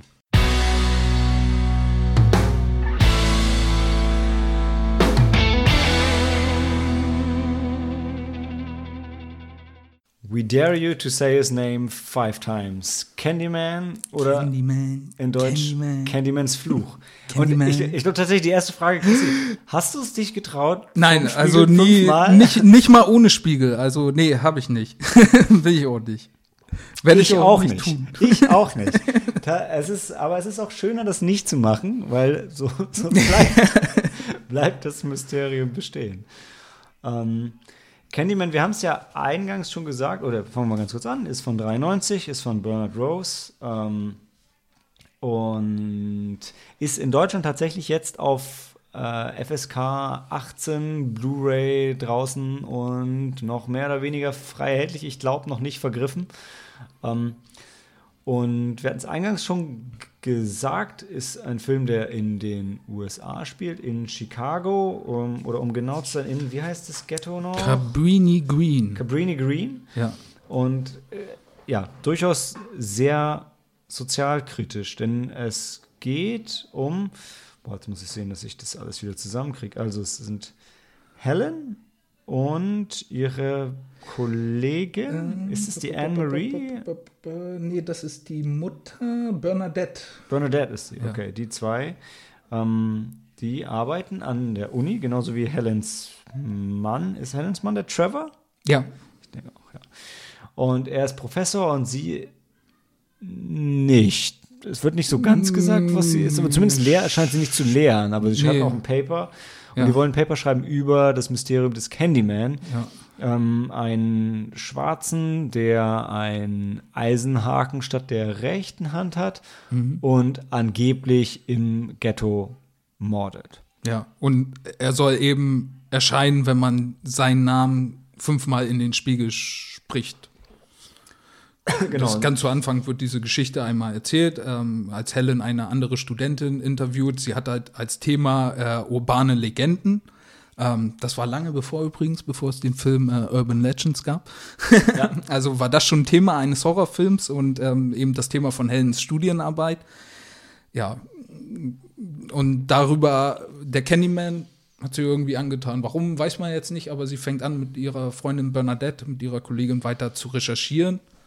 Genau, diese Spiegelsache wird relativ schnell erklärt, dass die, ähm, die Häuser an der Stelle sowieso einen Durchbruch haben hinter dem Spiegel, also diese ganzen Sozialbauten und dass es somit eine absolut ähm, logische Erklärung dafür gibt, warum jemand durch den Spiegel kommt und dich Ja. umbringt, weil es eben von einem Apartment zum anderen diese Verbindung gibt. Ja. Und tatsächlich wird, und da- dann, dann kommt wieder das, das Clive Barker-Ding, und das wird bei Candyman sehr schön, sehr oft bildlich eingefangen, wieder der Spiegel, das Tor zu der anderen Welt und der, dann geht es um die Sozialkritik mit dem Spiegel, der uns vorgehalten wird. Und dann gibt es das Spiegelbild mit, dass Helen quasi in, auf der guten Seite vom Highway wohnt, wo es dieselben Gebäude wie die Sozialbauten gibt, ihre aber renoviert wurden, haben aber immer noch die gleichen Spiegel drin, also Ja. im Kern immer noch das Gleiche. Und ähm, ja, vor diesem Hintergrund trauen sich halt diese zwei und Helen ist weiß und ihre Freundin ist allerdings sch- schwarz und es wird sehr stark mit der Weiß-Schwarz-Thematik gespielt, weil im Ghetto sind alle schwarz. Das ist ein klassisches amerikanisches sch- schwarzen Ghetto. Und allein, dass die zwei dahin gehen und anfangen nachzuforschen, ist schon total außergewöhnlich, dass sich überhaupt irgendjemand, der nicht aus dem Ghetto ist, ist dahin traut und auch noch eine Weiße. Und ähm, wir haben es im Trivia gerade gesehen, ist äh, Sandra Bullock, die damals auch noch völlig unbekannt ist, war mal für die Rolle vorgesehen. Ah, ja. Ähm, aber tatsächlich die Virginia Madsen, die ich sonst gar nicht kenne, spielt aber echt gut. Also ja, ja. die in der Hauptrolle wieder, wir haben es gesagt, starker Frauencharakter, Mhm. richtig, richtig toll. Und naja, ohne auf die ganzen Details einzugehen, merkt sie nicht, nicht unbedingt schnell, aber merkt sie mit der Zeit, okay, an dieser Candyman-Sache ist was dran und wird schnell selber heimgesucht. Aber nicht im Sinne von, sie wird einfach nur umgebracht. Nein, der Candyman wünscht sich ein bisschen mehr von ihr ja.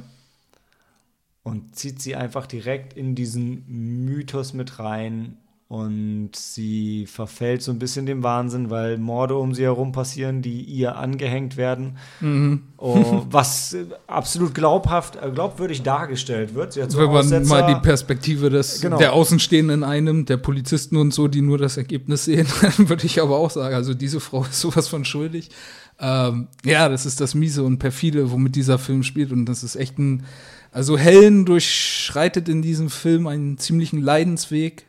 Der, also man fühlt auch sehr mit mit ihr. Also Extrem. Also, weil Ja. sie ist ja komplettes, komplettes Opfer und wird reingezogen an eine, bis zu einem Punkt, wo man sagt, okay, ganz ehrlich, dein Leben ist eigentlich nichts mehr wert. Also aus der Nummer kommst du überhaupt, überhaupt nicht mehr raus.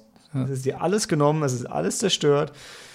Alle sind gegen dich oder sind tot oder beides. Ähm, und also es ist, es ist ein krass mitreißender Film und der hat auch gerade nochmal gesehen, der hat nur 6 Millionen gekostet, aber wow, also äh, so von der Inszenierung her wahnsinnig viele ähm, Helikoptershots. Damals Ja, gab es ja noch keine Drogen.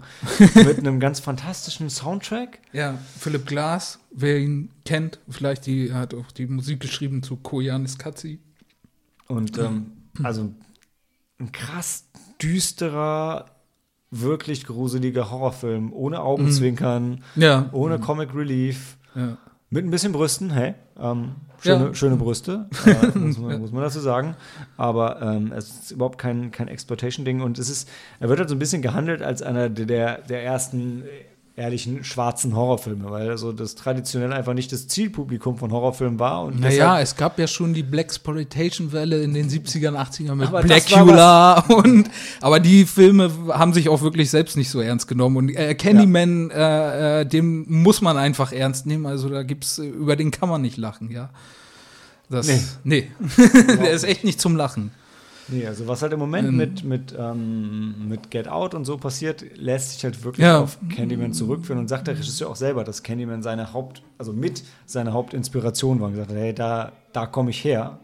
Mhm. Und das sind so die Aspirationen, wo, wo ich hin will. Ach, sagt der Regisseur von, von, von, Ja, von Get ja, Out? Also er Ah, hat tatsächlich sich direkt Cool. auf, Ja. wie heißt er, ich komme jetzt gerade nicht drauf. Ich weiß jetzt auch, äh, zu Bernard Rose kann ich leider jetzt auch gar nicht so viel sagen, außer dass ich äh, noch einen anderen Film von ihm gesehen habe, den er vor Candyman gemacht hat. Paper House hieß der. Und der ist ähnlich, also nicht ganz so krass von der Gewalt äh, wie, wie Candyman, aber der ist auch sehr psychologischer Horrorfilm mit äh, einem Kind, was sich irgendwie in eine Traumwelt eines Puppenhauses flüchtet und da aber dann auch wieder von dem Abbild ihres Stiefvaters gejagt wird. Also auch ein sehr cooler, also Bernard Rose macht Horror, der geht unter die Haut. Dem kann man sich schwer entziehen. Das ist nicht so wie so ein Teenie-Slasher oder so, sondern die haben etwas wirklich Verstörendes in sich. Und ähm, also genau, die beiden Filme kenne ich jetzt von ihm. Ich weiß nicht, wie, was es da noch gibt und äh, wie die anderen so sind, aber die kann man auf jeden Fall wärmstens empfehlen. Candyman und Paper House. Und Jordan Peele ist natürlich der Regisseur von, von äh, Get Out. Ja, Okay. Frankenstein, das Experiment hat Bernard Rose noch gemacht. okay. Keine Ahnung. Du gerade irgendwie nichts Ja, vielleicht waren das auch schon seine zwei Hits, aber die können sich allerdings wirklich sehen lassen. Kann ich mal sehen? Inside Out sieht aus wie so ein Sexding. Jetzt machen das. Eine geile Filmografie, die der Mann da hat. Ja, Inside Out 3 und 4. Mhm. Ich, ich sehe jetzt nur die Cover, aber Ja, ja. Hallo. Äh, Chicago Joe and the Showgirl. Also, Da waren auch keine, ich, ich weiß nicht, ob das Auftragsarbeiten sind. Also, Herr Rose hat äh, vielseitige Talente als Regisseur und Interessen. Anna Karenina, immerhin eine Tolstoi-Verfilmung. hatte die. Nee, aber die neue doch nicht, oder? Nicht die. Nicht der mit Äh, Keira 1997? Nee, nee, nee. Achso, gibt's Da auch, gab's- ja. Da gab es mit die bessere Anna. Karenina-Verfilmung noch, ja. Snuff-Movie. Ja, schöner Titel. Mhm. Kreuzersonata, das sagt mir irgendwas. Ist das nicht auch? Äh naja, äh, könnt ihr mal selber bei IMDB gucken, das müssen wir euch ja jetzt hier nicht. Nee. Also, Samurai-Marathon 1855. Okay, interessant, ja. also ähm, Candyman auf jeden Fall wirklich psychologischer Horror. Also gar nicht das, was man denkt. Also der, der Titel bezieht sich wohl mehr oder weniger auf. Also es gab einen realen Candyman, dann gibt es das, ähm, was war es, ähm, Sweets for the Sweet, was ein, ähm, was aus Hamlet kommt. Und also der, der Film trägt sein, also auf den realen Mord, äh, auf den realen Mörder bezieht, es, bezieht sich die Geschichte angeblich nicht. Aber der Film Aber es gab irgendwie, glaube ich, Vorbilder dafür. Ja. ja, ja, dieses durch die, ja. Ja, also und ähm, das Ghetto gibt's wirklich. Also das ist schon, er ist nah an der Realität, er gibt sich sehr, sehr realistisch. Und, ähm, und dann sind da noch die Bienen. Da sind dann noch die Bienen, ja. Äh, also d- der Candyman hat eine Hintergrundgeschichte, die ähm, im Film auch erzählt wird und mit den Geschehnissen auch verwoben wird, in, auf eine sehr clevere Art und Weise, was ja jetzt ähm, durchaus unüblich ist. Also wenn, wenn man jetzt Candyman in die Reihe der Slasher einreihen würde, ja, also Freddy, Jason und so weiter, dann haben sich deren Hintergrundgeschichten ja eher so im Laufe der Zeit ergeben. Und das ist hier absolut nicht so, sondern äh, es wird von Anfang an die Hintergrundgeschichte mitgegeben und die Hintergrundgeschichte Ja. ist auch, warum alles in diesem Film passiert. Es ist nichts davon irgendwie Zufall oder jemand, der einfach nur Lust hat, Leute umzubringen, äh, in, in, in absolut keinster Weise. ja. Und so ganz habe ich aber die Metapher mit den Bienen nie verstanden. Ähm, er wurde doch von Bienen zu Tode gestochen. Das habe ich verstanden, aber so. also es wird halt so unglaublich bildlich mit diesen Bienen Ja. gearbeitet in dem Film, was richtig wow. Also Ja, ja, echte Bienen und so. Kein CGI. Genau, wir haben es ge- auch gerade nochmal nachgeschaut. Es waren wohl immer relativ junge Bienen. Ich habe jetzt nicht genau ja. im Kopf, wie alt sie waren, aber sie waren wohl so alt, dass sie aussehen wie ausgewachsene Bienen, Mhm. aber die Stacheln noch nicht komplett ausgewachsen sind, weil, also ihr seht, also wenn ihr ähm, irgendwie die, die Insektenszene im zweiten Indiana Jones krass fandet, weil da waren die Insekten ja auch alle echt dann, also ja, Candyman und Bienen, also es ist schon, da gibt es schon am Anfang, in der Mitte und am Ende so Szenen, die, uh, da sollte man keine Angst vor den äh, kleinen Tieren haben. Ja, sind ja eigentlich auch. Die Bienen nicht, ne? sind die Wespen, die böse sind. Aber Ja. hier sind es wirklich Bienen. Und ja, also echt, das stimmt schon alles. Noch irgendwas? Ja, vielleicht noch zu, kurz noch zu den Darstellern. Äh, Virginia Madsen haben wir gerade schon so ein bisschen drüber erzählt. Ähm, äh, Kenne ich jetzt persönlich auch nur einen anderen Film von mit ihr, das ist Dune. Ah, stimmt. Tatsächlich, ja. von David Lynch. Ähm, da spielt sie eine größere Rolle. Ne? Es ist lange her, dass ich den jetzt gesehen habe. Ich komme jetzt auch auf den Namen nicht, aber genau, da ist sie dabei. Aber sie ist auch durchaus heute noch im Geschäft und hat einige Filme auf den äh, Buckel mittlerweile. Und ähm, ja, ist eigentlich, denke ich, eine erfolgreiche Schauspielerin. Und dann haben wir in, in einer eher uncharismatischen Nebenrolle Zander Birdley als ihr Mann, Freund, äh, Mann, Oh. glaube ich. Ich glaube, ja, man kann ihn nicht. Äh, Alter, habe ich gehasst. ähm, interessanterweise, äh, er spielt ähm, in Walking Dead mit, ab Staffel 7, glaube ich, der Bürgermeister von diesem Kaff, den man auch nicht mag. Weißt du, welchen Bürgermeister ich meine? Der- Der, die der Governor? Rick und so verkauft dann an den, an den, krass. Ja. äh, genau. Ah, der. Und äh, auch eine Figur, die man nicht mag. Also Sander Berkeley wird, glaube ich, gerne für Leute genommen, die nicht so. Ähm, vielleicht seine bekannteste Szene, äh, Terminator 2. Der Stiefvater von Edward Furlong, der Oh. mit dem der Hand äh, durch die Milchtüte, Ja, sag ich nur. Da ist er Ähm, noch jung. So richtig. Ja, da ist er noch jung, ne? Aber auch schon, ähm, genau, die Filme, äh, an die Szene erinnert sich, glaube ich, jeder. Und das ist auch er, genau. Ja, stimmt, Mann, ey, der, der Haaransatz und so, ja. Ja, man kennt den Haaransatz sofort Oh, wieder. Und genau, Todd. Ja, toll. Todd. Und genau, von Todd nochmal zu Tony Todd, dem Darsteller des Candymans. Ah, ja. Äh, tolle Überleitung. Ähm, also ähm, äh, möchte ich auch noch mal sagen, dass äh, auch eine beeindruckende Performance in dem in dem Film und Ist das seine echte Stimme? es ist seine echte Stimme mit diversen. Filtern unterlegt, Ja, ja. also das hört man auch, aber er hat äh, eine kräftige, tiefe, bassige Stimme und äh, er spricht total eindrucksvoll. Er hat diese enorme physische Präsenz, also du brauchst ihn nur hinstellen und abfilmen und ähm, gleich achtet schon alle nur auf, auf Tony Todd. Ähm, er hat nie so den Riesendurchbruch gemacht Nee. als Schauspieler. Candyman ist tatsächlich sein Durchbruch und ähm, er blieb dieser Rolle dann auch noch in zwei Ja. Fortsetzungen treu. Die, Candymans aber Tochter. Natürlich so. Echt? Ist der dritte Candymans Tochter? Nein, ja. Okay. Ich habe äh, Teil 2 habe ich mal gesehen, der ist auch noch recht ambitioniert von der Story, aber äh, man merkt schon, Bernard Rose ist einfach ein sehr virtuoser Regisseur und das bringt der zweite, der Regisseur vom zweiten, ich weiß nicht, wer es war, äh, bringt das nicht so mit. Auf jeden Fall, ähm, genau, also ähm, Stimmt gar nicht. Wo komme ich, wo habe ich denn das her? Also, das ist, äh, der dritte ist Candyman Day of the Dead. Ah, ja, genau. zweite ist ähm, die Blutrache und der ist Ja. im Original Farewell to the Flesh. Ähm, und jetzt kommt ein Remake. äh, Ja, genau, Jahr. jetzt kommt ein Remake. Sind wir mal gespannt. Tony Todd spielt wieder mit. ja, aber als wahrscheinlich Candyman. als, ja, Cameo. äh, Ja, ja. Genau. Äh, zu Tony Todd äh, vielleicht noch seine an, andere große Rolle war noch in The Rock, Fels der Entscheidung, wer ihn noch kennt. Ähm, 90er Jahre Actionkracher mit Nicolas Cage und Connery. Ähm, das war's dann schon so auch an, an den Hits. Äh, ziemlich viele B-Filme, ziemlich viele C-Filme, Direct-to-Video und was nicht alles. Ja, ähm, aber durchaus. hat er doch äh, ständig. Cameos hat er ständig. In Final Destination, in, ach Gott, ich weiß nicht, wo Ich noch überall. letztens gerade erst wieder In irgendwo irgendeinen gesehen. einen von den. Ähm, Ich gehe sie gerade mal, ich gucke gerade mal durch. Er hat in 226 Filme, Filmen ja, gespielt. genau. Ähm, in Hatchet habe ich ihn gesehen, genau. In Hatchet ist er der Besitzer von dem, von dem Laden, der keine Trips in den Sumpf anbietet und der ihn dann zu einem anderen Ist das Land das mit dem Krokodil, dieser neue? Hatchet ist mit dem Typen mit der großen äh, Axt, der Leute Okay. umbringt. nee, nicht gesehen. Da gibt es auch jetzt drei Teile von. Der hat angefangen als so ein echt so ein Lied. Der, der war, äh, Hatchet wird gespielt von Kane Hodder. Ah, Also ah. so Kane Hodders neuer Horrorfilm. Kane Hodder, alter Darsteller von, von, von Jason früher gewesen. Und wo er einfach nur Leute richtig, richtig brutal umbringt. Also ansonsten kann man über den Film nicht viel sagen. Ich meine, komm, ist ein Typ in der Axt.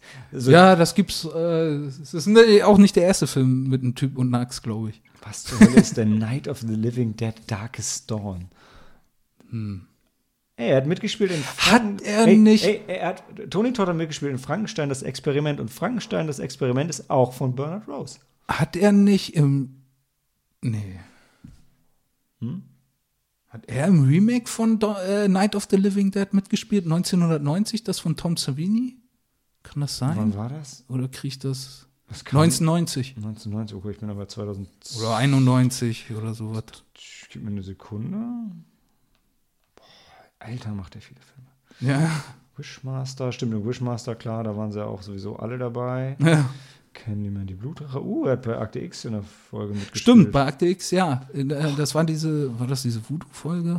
Und in The Oh, Crow. Also dem alten The Crow. Ja? Ja, also ich glaube, ich wüsste aber, wüsste aber auch nicht. Ah, doch, ich glaube, eher, ja, Nebenrolle, aber. Einer aber von den- doch, ich einer von den glaube. Bösen, oder? Die Ja, ja, ich glaube, er spielt meistens Bösewicht. ja, zwei Folgen von ähm, Star Trek Deep Space Nine. Er hat den erwachsenen Jake Sisko gespielt. Ja, stimmt, viele Serien und. Ah, ja, The Rock. Ach ja, okay, komm. Ja, ja, auf. egal, nicht so wichtig. Ja, und man trifft ihn irgendwie auch auf allen Conventions. Also Ja, äh, ja, so wie Robert Englund auch und so wie viele, die nie so den großen, großen Durchbruch gemacht haben und das Ganze Ja. mit so ein bisschen Ehrfurcht sagen und sagen, hey, ich habe das gemacht, ihr habt, ich habe eine Menge Fans da draußen und die das immer noch leben. Also er bereut es nicht, sondern er feiert das. Ja, ja. Cooler Typ. Ja. Gut. Ich würde sagen, der Alkohol, warte, wir müssen noch kurz über One Cut of the Dead reden. Ach so, ja.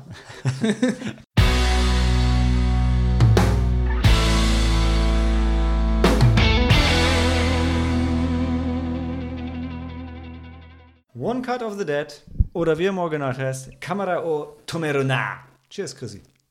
Cheers. Hm.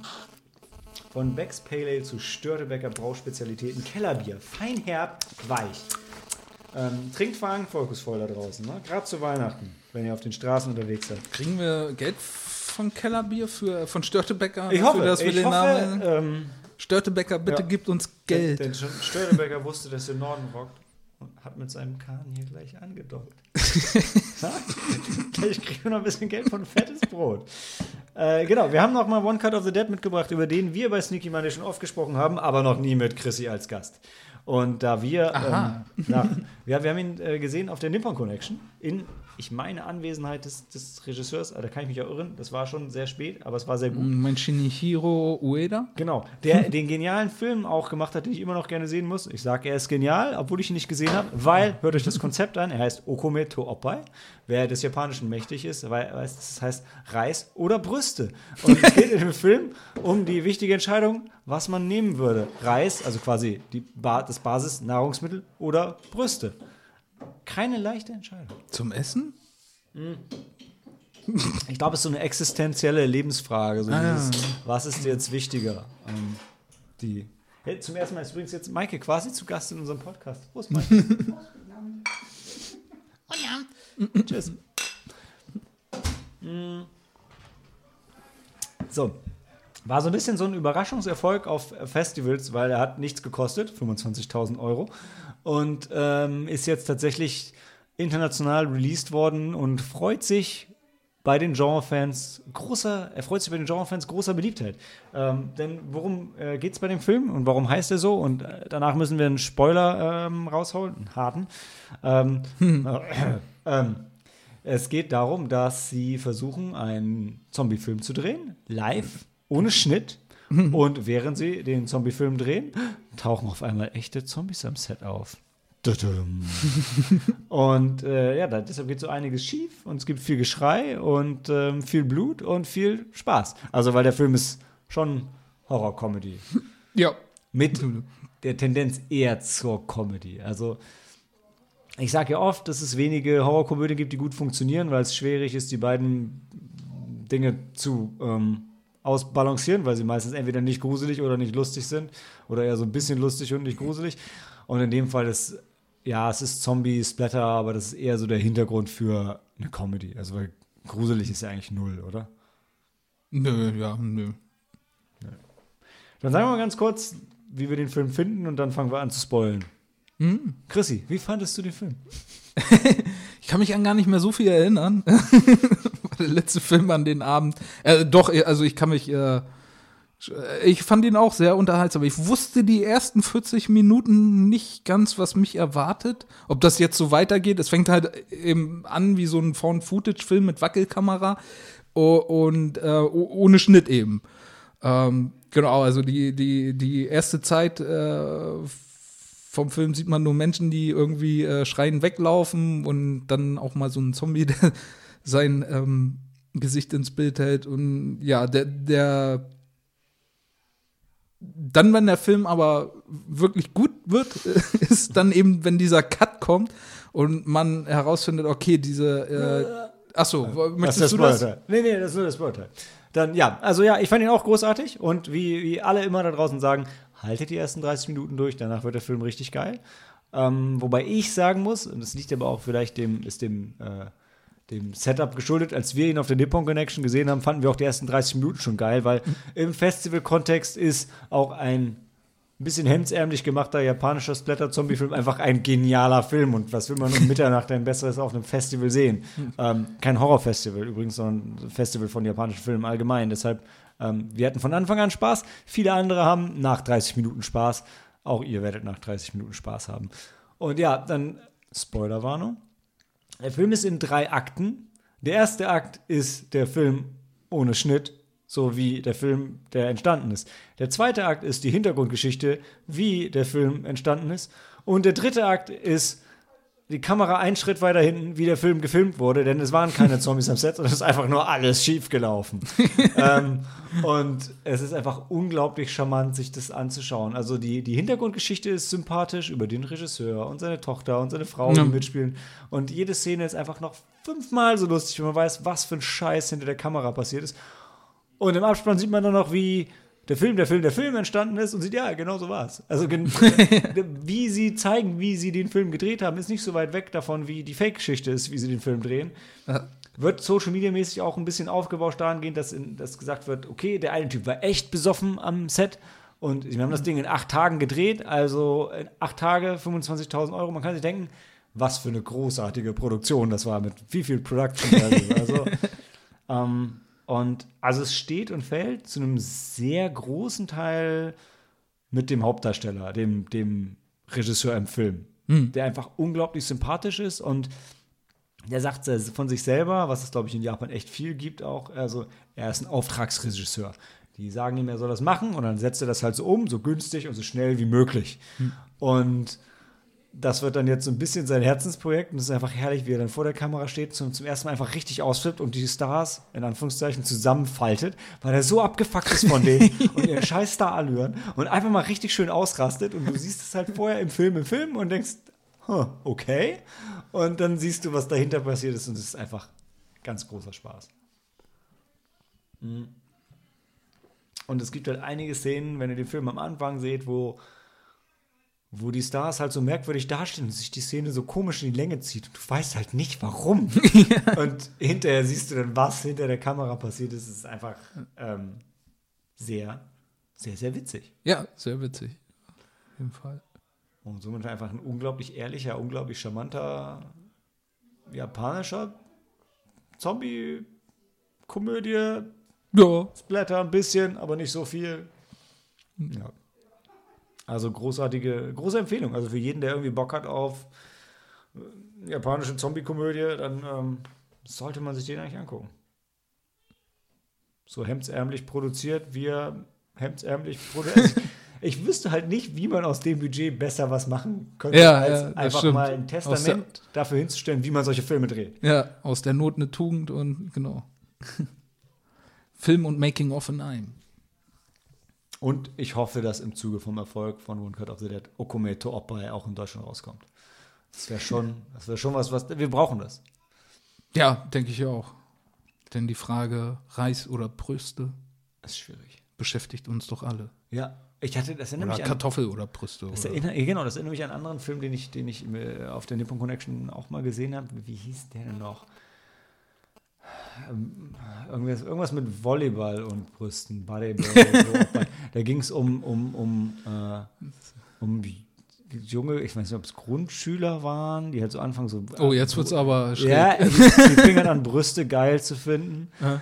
Und ähm, fanden die Brüste von ihrer Le Lehrer, ich, ich komme sagen, die Brüste von ihrer Lehrerin so geil. Und irgendwie wollten die Volleyball spielen und irgendwas war da mit den Brüsten von der Lehrerin.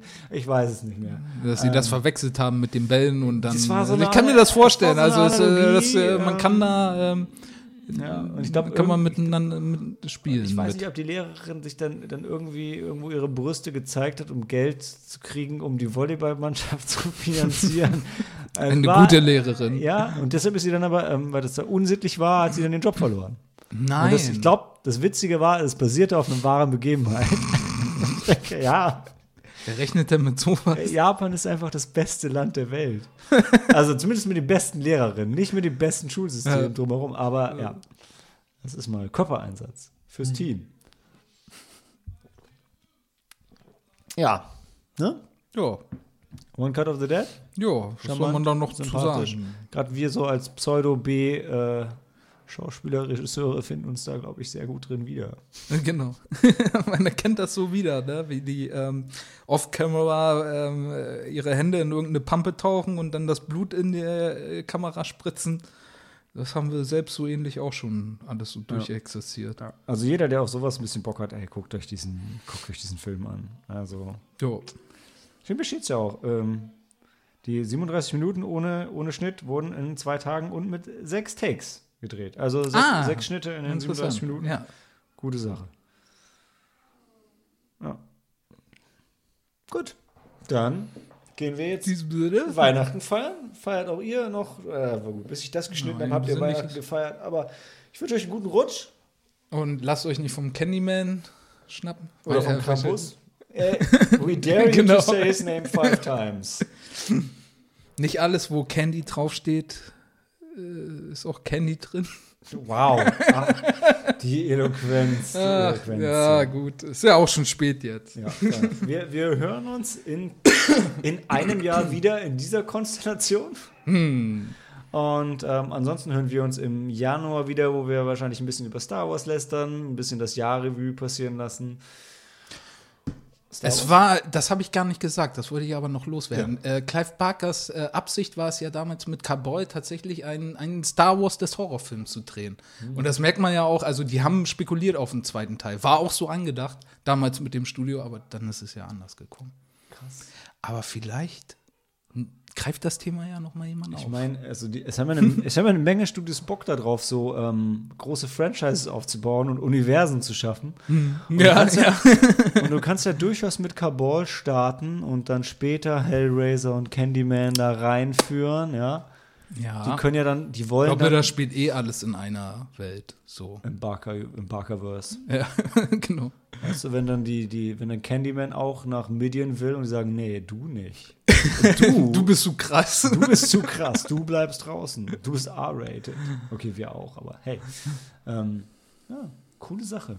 Ja. Das Barkerverse. Hätte ich schon Bock drauf. Hm. Mehr Gibt da davon. noch, gibt da noch mehr Bücher? Ich meine, es wird ja jetzt jeder scheiß Stephen King-Roman wird gerade Ja, verfilmt. ja. Nicht, dass nicht schon die letzten 100 Jahre jeder scheiß King-Roman verfilmt wurde und die meisten scheiße, aber manche auch richtig geil, machen wir uns nichts Ja. vor. Aber ja, Clive Barker verdient auch ein bisschen mehr Liebe. Ja, gerade so in den letzten Jahren ist er ein bisschen zu kurz gekommen, der Gute. Also. Ja, und wir haben ihn gesehen. Er, er sieht noch okay aus, aber Er ist ein bisschen äh, geschrumpft. Er ist ein kleiner schrumpeliger Mann Er mittlerweile. ist geschrumpft und halt, ja. alt geworden, wie wir alle alt geworden sind. Und hat eine krasse Raucherstimme. Ich weiß nicht, ob er so viel raucht oder ob er einfach so viel redet. Ja, Rauch bestimmt. Ich stelle mir vor, der raucht den ganzen Tag. Sitzt zu Hause, raucht und ist ein bisschen. Aber er, er war mega positiv. Ich finde dafür, dass er Ja, echt er ist immer total positiv. Ja. auch so in Audiokommentaren und so. Ist, äh, Und das Krasse ist, weil seine, ich meine, okay, am Ende, also anders als bei Lovecraft, seine Filme, die enden ja schon eher auf, eher auf einer positiven Note. Ich bin mir gar nicht ganz sicher. Ähm, ja, von Candyman jetzt vielleicht mal ab. Ähm, ja, es gibt, äh, er gönnt seinen Figuren auch durchaus mal ein Happy End. Aber es sind schon sehr düster. Also, wenn du ihn siehst, denkst du auf jeden Fall nicht, also dass Happy End in Anführungszeichen. Ja, Ja, wenn- es ist immer mit Verlust Ja. und meine, wenn du ihn so Schmerz siehst, erkauft. denkst du nicht, dass er diese krass düstere Fantasie hat. ja. Wenn du King siehst, denkst du, okay, der ist ein bisschen rapey und ein bisschen creepy. ja, es passt, passt. Ja, stimmt. Aber Barker, krass. Nee, das ist mega sympathisch. Wir haben ganz vergessen, ich wollte bei Candyman die ganze Zeit erwähnen, dass Ted Raimi mitspielt, der kleine Bruder Ted Raimi spielt in Candyman mit. Und er, Ja, spielt, verdammt. er spielt einen krassen Typen, obwohl er immer aussieht ja, wie ein. Idiot. Sorry. Also ich mag ihn total gerne, aber also muss man Es ist äh, auch, äh, also darüber könnte man vielleicht auch mal eine Sendung machen, wo Ted Raimi überall mitspielt. Mir ist, ich wusste das früher gar nicht, dass Sam Raimi einen Bruder hat und dass er auch immer in seinen Filmen mitspielt. Aber in letzter Zeit sehe ich ständig Ted Raimi irgendwo in irgendwelchen Filmen. ja, Mann, Ted, Ted Raimi war in, im zweiten Evil Dead, hat er ja die, äh, Die Mutter. die, die dicke Mutter im, im Latexanzug. Ich meine, komm, wen packst du, wen packst du das Mhm. unbequemste, halbtödliche Kostüm rein? Natürlich deinen kleinen Bruder. Weil der kann sich nicht wehren. Der kann was nicht Nein sagen. Und wenn er Nein sagt, hat er halt Pech gehabt. Er wird ja nicht mal bezahlt, also kann er ja nicht mal kündigen. Ja. Und hier darf Ted Raimi echt so ein Badass spielen. Ich weiß nicht wieso. Warum den eigentlich? Er ist auch nur in den ersten zwei Minuten Ja. eigentlich nur in einer Rückblende zu Er sehen. lebt auch nicht lange. er lebt, er Er, überlebt. er überlebt, er Er kriegt nur überlebt. Blut in den Schoß. Ja, genau. Und man äh, erfährt dann noch, dass er hinterher weiße Haare gekriegt hat vom, vor Schock. Nicht das Schlimmste, was ihm passiert ist. Mhm. Eigentlich ist ihm dann wie Bruce Campbell. Hm?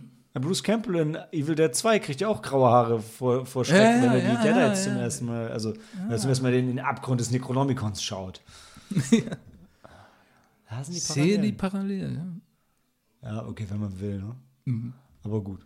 Die Star Wars Prequels waren ja auch eher so hemdsärmlich verknüpft mit der Trilogie. Die. Prequels? Ich wollte einfach nur die Star Wars Prequels ein bisschen bashen. Ach so. ja, ey, such is life. Genau, weil, weil, ja, ähm, aber eigentlich waren wir gerade am, ja, ne? Wir waren schon am Aufhören. Ja, aber Clive Barker. Aber jetzt aber. Mehr Liebe für Clive Barker. Ja, das war's auch. Ja. Jetzt, jetzt fällt mir nichts mehr ein. Schaut, was wir vielleicht noch zum Schluss sagen, wenn ihr nur einen Clive Barker-Film guckt, welcher ist es dann? Kabul. Nightbreed, Echt? würde ich sagen. Ich finde ihn auch am besten. Aber ich würde vielleicht doch Hellraiser. Ja, schon auch. Also ist auch nicht falsch, wenn man den jetzt nennt und den dann guckt. Also, wenn man nur wirklich diese eine Chance hat, dann kann man nichts, macht dann nichts falsch. Man sollte dann versuchen, doch beide zu Um gucken. es jetzt komplett kaputt Es sei denn, zu man mag den überhaupt nicht. also, um es komplett kaputt zu machen, vielleicht ist aber qualitativ doch Candyman sogar der beste von den dreien. Das kann. Also ja. rein, so, rein so von der filmischen äh, Ja, Qualität wobei her. Hellraiser schon, auch- schon auch. Also Ist auch gemein, weil ausgerechnet mit dem Clive Barker nicht Regie geführt hat. Ja, aber ich finde, der äh, äh, äh, Candyman greift auch diesen Stil, den er mit Hellraiser etabliert hat, auch schon so auf. Mhm. Ein bisschen. Also. Aber das stimmt, äh, Candyman ist schon richtig gut gemacht. Also, Es hängt wahrscheinlich davon ab, worauf ihr Bock habt. Ne? Also wenn ihr, wenn ihr, wenn ihr Horrorfans seid, dann startet mit Hellraiser. Wenn ihr Fantasy mehr mögt, Genau. Sachen Richtung Star Wars oder, nee, vielleicht nicht unbedingt Star Wars, aber. Was fällt mir aber so ein bisschen düstere, so, wenn ihr vielleicht die ersten zwei Batman-Filme richtig geil findet, so ein bisschen düster, Gothic Monster, dann, Danny dann, Elfman macht Ja. den Soundtrack. Ja. dann, ähm, dann Nightbreed und wenn ihr auf Psycho-Horror Bock habt, also wenn ihr wirklich, wenn ihr euch nach, ähm, nach Get Out und sie, oder wie heißt der? Wenn? Nee, ja. Ja. oder? Ja. Äh, Bock habt, noch mal was in der Richtung zu schauen. Vielleicht nicht, ist nicht ganz die Richtung, aber da Nee, Us. Us. Us, wir, ja. Ah. ja, Ah, wenn gab's ja. auch, wenn, Ja, us, ja, they, oh, they live, it's alive. Dann, dann, dann, dann gebt euch Candyman. ja. Genau. Oh. Ja, darauf und auf Clive Barker. Cheers. Tschüss. Tschüss. Warte, Handy aus und Film ab.